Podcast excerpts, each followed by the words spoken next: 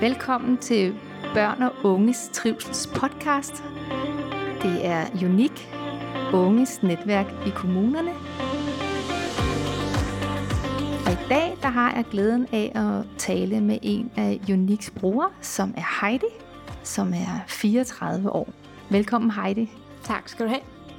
Heidi, hvor lang tid har du været her i Unik? Jeg startede i sommerferien 16, så det tre år nu. ja. Og hvorfor kom du til Unik? Det gjorde jeg, fordi jeg var virkelig dårlig, og jeg havde virkelig brug for hjælp. Øhm, og jeg hørte om den her øh, øh, hjælp her unik via en veninde, øh, som jeg kendte fra socialpsykiatri. Øh, og så øh, sagde hun, prøv at komme med mig, så kan vi se, om du øh, bliver godtaget, sådan man siger. Ikke? Øhm, og det gjorde jeg heldigvis af Heidi-lederen, så det var jeg meget taknemmelig for. Okay, og øh, Heidi, hvad er det, der er, der er din øh, diagnose eller din historie for, hvorfor du er her? Øhm, det er sådan set øh, fra øh, teenageårene, vil jeg sige, øh, ved at min øh, familie, der har vi, øh, vi er fire søskende, og den ældste fejler ikke noget, men min store søster og mig og min lillebror fejler noget. Så egentlig startede det i teenageårene, hvor at min mor desværre ikke havde plads til mig, nu hun havde fire børn, så måtte øh, på beklagelig vis, ved at godt fra hendes side, øh, spurgte hun, om jeg ville på efterskole, mm. hvor efter jeg sad på kommunen og græd en time, fordi det var rigtig hårdt derhjemme at blive overset. Øh, og jeg fik så lov til at få efterskolen opholdet betalt af kommunen. Og det så fik jeg at vide her fra Unik Heidi, at den var så gik med, øh, sådan, så jeg blev godkendt her også, så jeg kunne få noget hjælp. Det var jeg rigtig glad for. Okay, og dengang efterskolen, nu er du i dag er du 34, og jeg tænker efterskole, det må være sådan noget 16 års ja, alderen. Ja, 16, 17, ja. Hvad skete der fra efter efterskolen? Ja, der kom jeg hjem, og så ville jeg gerne være kosmetolog og frisør. Øhm, jeg tog privat øh, kosmetologuddannelsen privat inde ved borger, de, hvad hedder det, borgergade inde ved København. Øhm, og blev desværre ikke frisør, men øh, blev så i mellemtiden, mens jeg ventede på en læreplads, fik jeg så et øh, afløserjob på et plejehjem. Og hvor jeg så fandt ud af, at det var faktisk rigtig god til. Fordi efter at, øh, at man sådan, hvad kan man sige, har blevet høvlet ned nok gange fra at kunne have en praktikplads som frisør, så handlede det meget om udseende. Og det var rigtig hårdt, at man ikke fik lov til at få værdi som det, man var indvendig. Så på plejehjemmet, der fandt jeg ud af, at jeg kunne have morgenhår, og uanset hvordan jeg var, så var jeg bare god nok. Fordi også nogen var blinde, så man var bare god nok, som den man var inderst inde. Så jeg lagde øh, kosmetolog og frisør på hylden, og tog øh, sociohjælperuddannelsen i stedet for. Og den har jeg stadig i dag, og den er jeg utrolig glad for. Og, hvad, og det lyder jo som en succeshistorie. Så hvad er det for noget, du har med dig, der gør, at, øh, at det var vigtigt for dig at komme øh, på Unik? Det er måske noget, der ligger tidligere i historien hele den... Øh... Ja, der er noget. Jeg vil nok sige, at, at i det med at blive forbigået som, som ung teenager, og at øh, jeg havde en, hvad kan man sige, en familie ved siden af, der godt ville tage sig af mig, den, den har været svær, fordi at man ville jo gerne have, det var ens forældre, der altid var hos en.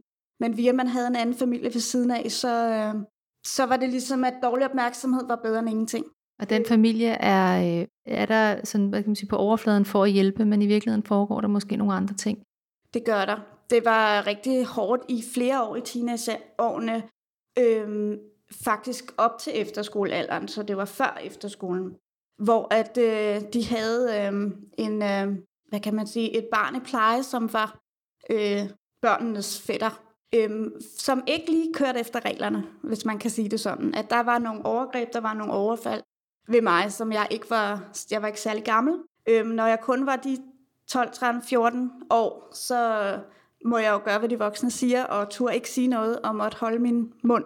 Og det har sat sin spor, fordi jeg bare måtte sige ja, amen, og tige helt stille som en lille mus. Og at den familie havde sådan lidt ligesom, at jeg var askepot, følte jeg. Øh, at de ville godt øh, give mig nogle penge, og det var måske lidt for at lempe på sandheden, at øh, jeg kom over stemme i tid og utid, og jeg fik ordnet at pusse vinduer og stakit og det hele for, for en lille håndøre, og det var jo dejligt at få lidt. Øh, men det er først herefter, så mange år efter, jeg har fundet ud af, at, at det, man har med sig den gang, det forsvinder ikke bare. At det bryder altså igennem igen.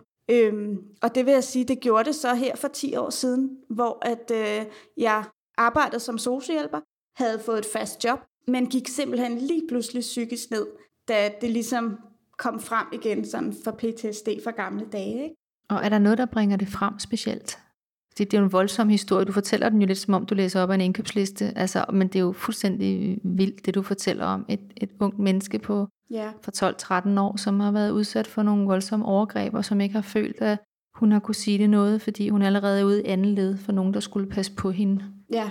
Og som, Jeg øh, jo gerne passe på min egen familie, så jeg sagde jo ikke noget til dem før 10 år efter. Jeg tror også, jeg har bygget sådan en vis øh, mur op med, at når jeg så fortæller det, som du siger, det er lidt ligesom at læse noget op, at det er en andens historie. Mm. For hvis jeg ligesom tager lidt afstand, er det nemmere at fortælle, end at sætte følelserne på. Så der er sådan lidt en afstand, det er rigtigt nok.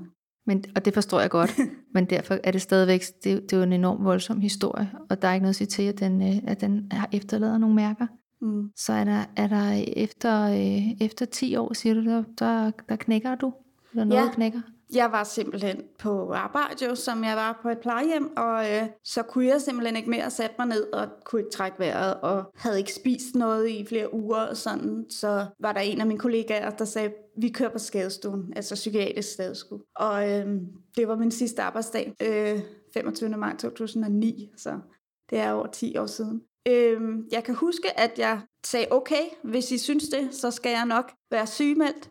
Et år efter kan jeg bare huske, at jeg sagde, at nu vil jeg ikke være sygemeldt mere, jeg skal ud af flexjob, fordi jeg følte ligesom, at det var okay, og jeg var blevet sat på noget zombie-medicin, og jeg kunne ikke rigtig føle noget, og jeg var bare ja-nej-dukke. Så jeg tænkte, Nå, men nu skal jeg bare ud og finde flexjob. Men det kunne jeg ikke helt, og det gik gang på gang ned ad bakke igen, for jeg fik det dårligt. Og så skulle der noget andet end kun piller. Så skulle der også terapi ind. Og det var faktisk først her, da Unik så tilbød, at jeg kunne komme med, at det virkelig gav fremskridt. For det kan godt være, at man ikke behøver at tale alt igennem for barndommen i mange, mange gange. Men det man ligesom for, kan forstå, at okay, her er der sket noget, men hvad gør vi så fra nu af, og hvad sker der i forskellige reaktioner? Hvis du reagerer på det, så er det nok derfor, og hvad kan jeg så gøre det? Hvis det er nu om dagen, jeg kan have nogle gange, hvor at jeg har overfaldstanker, og jeg kigger mig bagud, men min psykolog her fra Unik siger, men lad være med at gå ind i det, fordi det er i virkeligheden symbolsk på, at du så mangler omsorg. Så gå hjem til din kæreste og sig, nu, nu trænger jeg altså til en krammerskat, fordi jeg har lige haft lidt i dag med overfaldstanker, og egentlig ikke gå sådan ind i dem, for det har vi gjort en gang. Ikke? Så det, som ligesom øh, er sket her de sidste år, siden jeg fik Unik, der var der øh, kommet virkelig øh, gode ting ind, hvor at jeg var zombie før og dårlig, men så fik jeg lige så stille min hjemmepleje væk, jeg havde rengøring, ikke? Og så fik jeg, hvad det hedder, min kontaktperson, så kunne jeg også sige farvel til. Og min psykiater, fordi jeg var stabil og kommet ud af det zombie-medicin, så jeg blev mere og mere rask, og mere og mere fuld af, af livskvalitet igen, og finde min vej, og fik kæreste på, og var utrolig glad for den hjælp, jeg også kunne få i Unik, og som jeg stadig får, og har behov for, når der dukker noget op, og som der gør i alles hverdag. Ikke? Så det vil sige, at du er, da, da du kommer til Unik, der er du faktisk et rigtig svært sted. Ja, Og på zombie-medicinen, og du stender jeg ja, nej hænger dukke. i med, Ja. med fing- det yderste af fingrene, som Heide leder, hun siger. Ja, så jeg kunne næsten ikke mere. Så det var virkelig vigtigt, at jeg kom der. Og hvad er det så, du oplever, at, øh, at du får her? Altså, hvad er det, du møder hos Unik? Altså det, jeg møder her, det er, at, at det er okay. Det er lige meget, om du har en dårlig dag. Det er lige meget, om du er helt ustyrlig op at køre og glad. Altså, alt er okay her. Øhm, der er mange andre, der har været igennem noget lignende. Man behøver ikke engang sige, hvad man har været igennem. Man er bare accepteret, og det er okay. Og så har vi gruppeterapi. Vi har noget med kroppen og med yoga og kropsterapi. Og det er med til at gøre, at man hænger sammen som menneske. At jeg kan fungere, og at jeg endelig har fået mit flexjob i, Wow, i hus. tillykke. Lige her, tak. Lige her i sommer. Wow, Så det er jeg utrolig glad for. kæmpestort. Så nu kan jeg hver eneste gang, der kan være små finurligheder på jobbet, det kan der jo for alle, så kan jeg gå ned i min unik og lige få lidt backup og lidt hjælp og lige nogle sider på. Og det behøver ikke kun være for personalet, det kan netop også være for de andre borgere her i Unik, som der har oplevet noget eller har nogle gode forslag. Jamen, kunne det være, at du kunne gøre sådan og sådan? Og det er utrolig brugbart. Det er rigtig dejligt. Så man kan sige, at i Unik finder du, øh, det er jo så min fortolkning, men nu må du se, om det stemmer, Ja. en, den her funktionelle familie, hvor der er overskud til dig, til at møde dig der, hvor du er, Ja. som du ikke oplevede som barn. Det, det er faktisk rigtig, rigtig rart at vide, at øh, selvom at man får, for nu har jeg haft en rigtig god familie, der bare ikke havde helt så meget overskud, uheldigvis med nogle søs, søskende, der også havde det dårligt. Men, men ud over det, man kan sige, at det måske er lidt normalt, at man får ros fra sine forældre, sådan, men, men at jeg får ros herfra betyder enormt meget, fordi det er nogle andre øjne, der har set på en og fulgt en fra det ikke har baggrunden med, men har fået den at vide, men man kan simpelthen sige, at, at det er skide godt gået det her, altså, fordi du har rykket dig, du har taget værktøjerne af en bog, det du har lært, og derfor er du nået dertil, du er nået i dag. Så selvom du lidt siger det, så spørger jeg alligevel sådan direkte, hvad, hvad har det helt konkret betydet for dig at blive fuldt og have nogen, som følger med, og som forstår, og som bakker op, og som fejrer, og som også er klar til at være en, en, en trøst, når det er svært? Jamen det er helt klart det der fundament til, at hvis du overhovedet kommer til at falde igen, men du ved, der er nogen at stole på, du ved, at det gør ikke noget, hvis du får en dårlig dag, hvis du får en dårlig periode, fordi unik er der for dig, og at, at det, det, du kan få hjælp, sådan trygheden i fundamentet, altså med støtten, det, det vil jeg sige, at det, det er priceless, hvad kan man kalde det.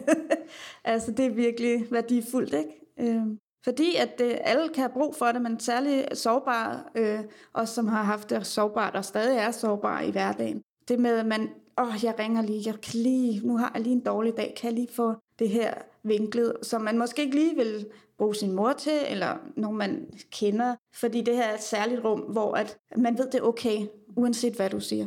Og noget af det, der er jo med unik, det er jo, at der både er fællesskabet, eller den her vikarierende familie, men samtidig er der også de fagprofessionelle. Der er også dem, som kan gå ind og, øh, og, og hvad kan man sige, være i, i det terapeutiske rum og, og møde det, der er rigtig svært, men på en, øh, med en professionel baggrund. Ja. Hvad tænker du om, øh, om, at den kombination af begge dele er der? Jeg synes, det, det er rigtig godt, fordi at, øh, at man har brug for uddannet personale og nogen, som der har været igennem noget, der kan støtte en. Men særligt når man forbinder det lidt med sammenhold med en familie, det er, at man er okay med, at jeg går og joker lidt med, at der er nogen, der er lillebror, ikke? Altså fordi, at, og så siger de, at jeg er storesøster, ikke? Fordi man måske ikke har det samme, som, som man kunne forvente, jeg havde som barn. Men det er noget andet at have det her. Så det der kombination af personalet og at der er for den sags synes jeg skyld også frivillige, der kommer også. Ikke? Og så at vi er også borgere, som, som ikke har den samme historie, men har noget lignende, som vi kan læne os op af hinanden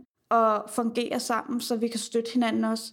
Det er utrolig rart. Mm. Så den kombination gør rigtig meget med, med de øh, frivillige, den vikarierende familie, med de andre, man kan spejle sig i, og de fagprofessionelle. Ja, det giver ligesom, hvad jeg synes, det giver, at øh, jeg, man er vant til at blive svigtet, man er vant til så mange ting, og det her med, det er vedholdende under en fundamentet, at det ligger der simpelthen, så man er, man er klar, hvis det skulle ske noget galt, og man er også klar, at det er der for hver en dag, der går, at, at du kan spare med, med hinanden. Hvad betyder det at have det fundament? Åh ja, det betyder, at jeg har tro nok på mig selv til at komme videre i livet.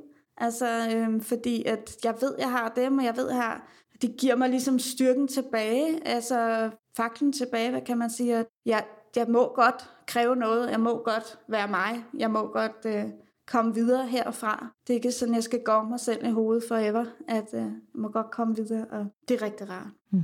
Og det er jo en helt anden historie end en lille pige, som søger hjælp hos en anden, hos nogle andre. Ja. Og så sker der noget, der faktisk måske er rigtig, rigtig slemt, eller Ja. som er rigtig slemt, og så Ja. bliver nødt til at, at holde det inde og tige omkring det, så er det her en helt anden, en helt anden situation. Det er i hvert fald det, som jeg har gået, hvad kan man sige, inderst inde og læng- længtes efter, for at jeg har holdt så meget tilbage, og været så lille pige, og ja, undskyld, og ikke rigtig turde sige så meget, og så her skulle lære, selvom jeg er 34, så stadigvæk lære, at øh, jamen, der er nogen, der godt kan være for en, og det er ikke bare svigt, svigt på svigt på svigt. Det, det er virkelig rigtigt nu. Efter tre år, så tror jeg på dem. ja. Og, det, og, og du er jo også, altså du er jo et, hele din adfærd er jo, er jo et levende bevis på det, fordi fra at være på zombie-medicin og skulle have hjemmehjælp og på ingen måde kunne fungere, så sidder du her sprudende med lys i øjnene og dejlig latter og smil, og har fået øh, flexjob, og øh, kan klare dig selv rigtig meget, og ja. jeg kan også forstå, at du også har en, en rolle her, unik. Ja. som storsøster. ja. ja, sådan lidt af hvert, og banko og og jeg ved ikke hvad. det, er, det er rart at vide, at jo, selvfølgelig kan man da undværes, men man for, for os man bliver også gjort opmærksom på, at man er undværet. Altså, at når du var der ikke, og vi kunne godt have brugt dig der, og det er rart at mærke, at man er ikke alene mere, og man er vigtig. Ja, det er utroligt rart. Jeg er meget taknemmelig for det, øhm, og det giver mig simpelthen bare øhm, styrken til at kæmpe videre i livet, og få, få dem behov opfyldt, som en hver anden kunne gå med, altså, og viljen til livet, og et arbejdsliv, og kollegaer, og ja, det, det er bare rigtig rart. Og i forhold til, til diagnoser, øh, borderline og OCD, var det ja. det, du fortalte mig lige da vi talte sammen, inden vi ja. satte mikrofonerne i gang? Ja. ja. Hvordan, øh, hvordan øh, har, har du stadig de diagnoser? Jeg har dem stadigvæk, men som min læge siger, at borderline er meget, meget, meget lille, fordi der er sådan, at der er ni kriterier. Hvis man har fem ud af de ni kriterier, så, så har man egentlig borderline-diagnosen. Men hvis jeg så kun har to, og nogle gange i stressede perioder, kan det trigge lidt. Så det er ikke sådan decideret, at jeg har den sådan i meget høj grad, men den ligger der stadig. Og OCD'en, den er, den er der faktisk fylder mere end borderline, for den får jeg stadig medicin for. Men jeg er glad for, at jeg kan komme ned på et niveau, hvor at, øh, hvis jeg ikke får medicinen, så kan jeg ikke fungere. Så jeg har det egentlig meget godt med at være på den lave dosis, hvor man ikke er zombie, hvor man ikke er noget, men jeg ved, at jeg lige skal have den, fordi så fungerer jeg bedst. Øhm, og, og så den øhm, kan komme i udbrud i små øhm, situationer, for eksempel, eller på arbejds med pres eller sådan. Og så kan jeg lige hurtigt vende den til de værktøjer, jeg har fået med mig, øh, til at, at få den på plads igen. Men også at anerkende, at det er okay, den er der, fordi det er den diagnose, jeg har. Øh, og nu fylder den lige lidt, og det er okay, men så om lidt, så går den over igen. Så de er der begge to den der i dag, ja, men meget under kontrol, og at det, sådan, det er til at leve med, fordi at, øh, jeg har så mange værktøjer, jeg kan bruge, så det, det er rigtig rart. Du fortæller om en anden familie, hvor der skete nogle svære ting, og jeg ved, at den familie er stadigvæk nogen, som er i dit liv, og som du bliver konfronteret med af til. Ja. Og på den måde kan man at det kan være, det kan være svært at hele et sorg, når man bliver ved med at få reddet, øh, få reddet op i det.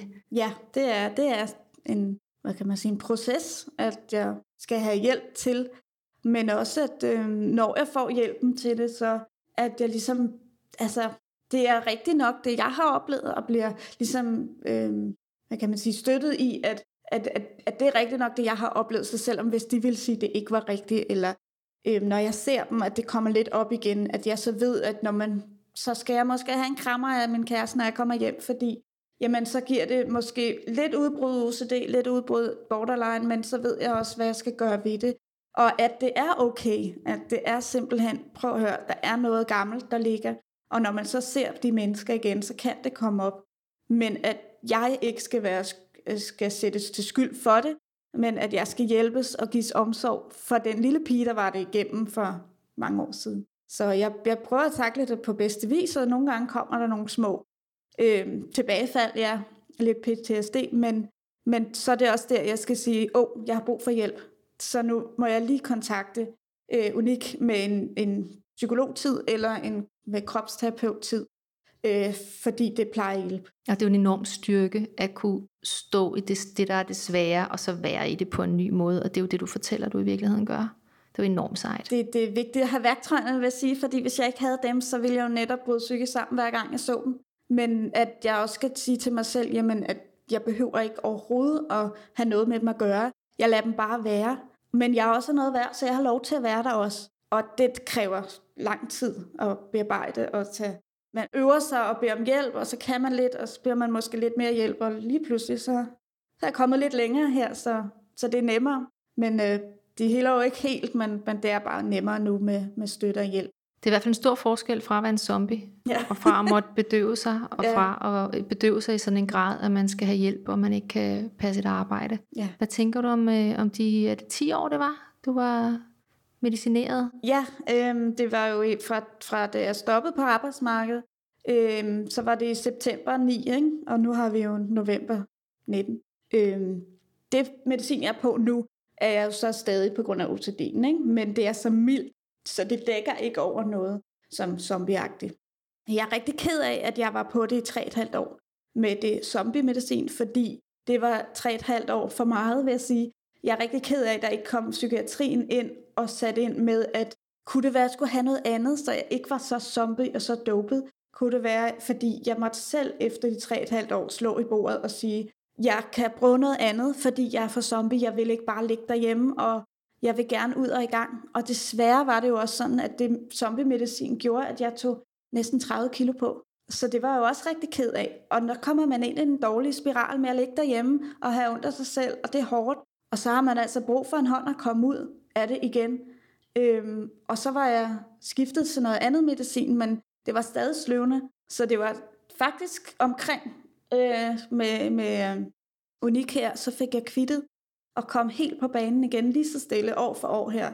Øh, hvor at nu, når jeg endelig har fået det her flexjob i hus, så føler jeg, at ja, hvad kan jeg ikke gøre? Jeg føler mig virkelig øh, styrket og øh, har mod på livet og fremtiden, så det er jeg rigtig glad for. Tak Heidi, det har været en fornøjelse. Tak for, at du vil dele din historie. Velbekomme, og det er jeg glad for. Jeg håber, at øh, det kan inspirere nogle andre og hjælpe nogle andre. Øhm, fordi det kan godt være svært, men man skal huske at sige noget højt, og huske at bede om hjælp, fordi man kan hjælpes. Og nogle gange, så øh, skal man gøre det flere gange, fordi, Ja. at, Ja. som du siger, det har været en historie med svigt på svigt. Mm. Men du gjorde det, og det lykkedes. Ja. Tak skal du have. Tak skal du have. Tak for at lytte med på Børn og Unges Trivsels podcast.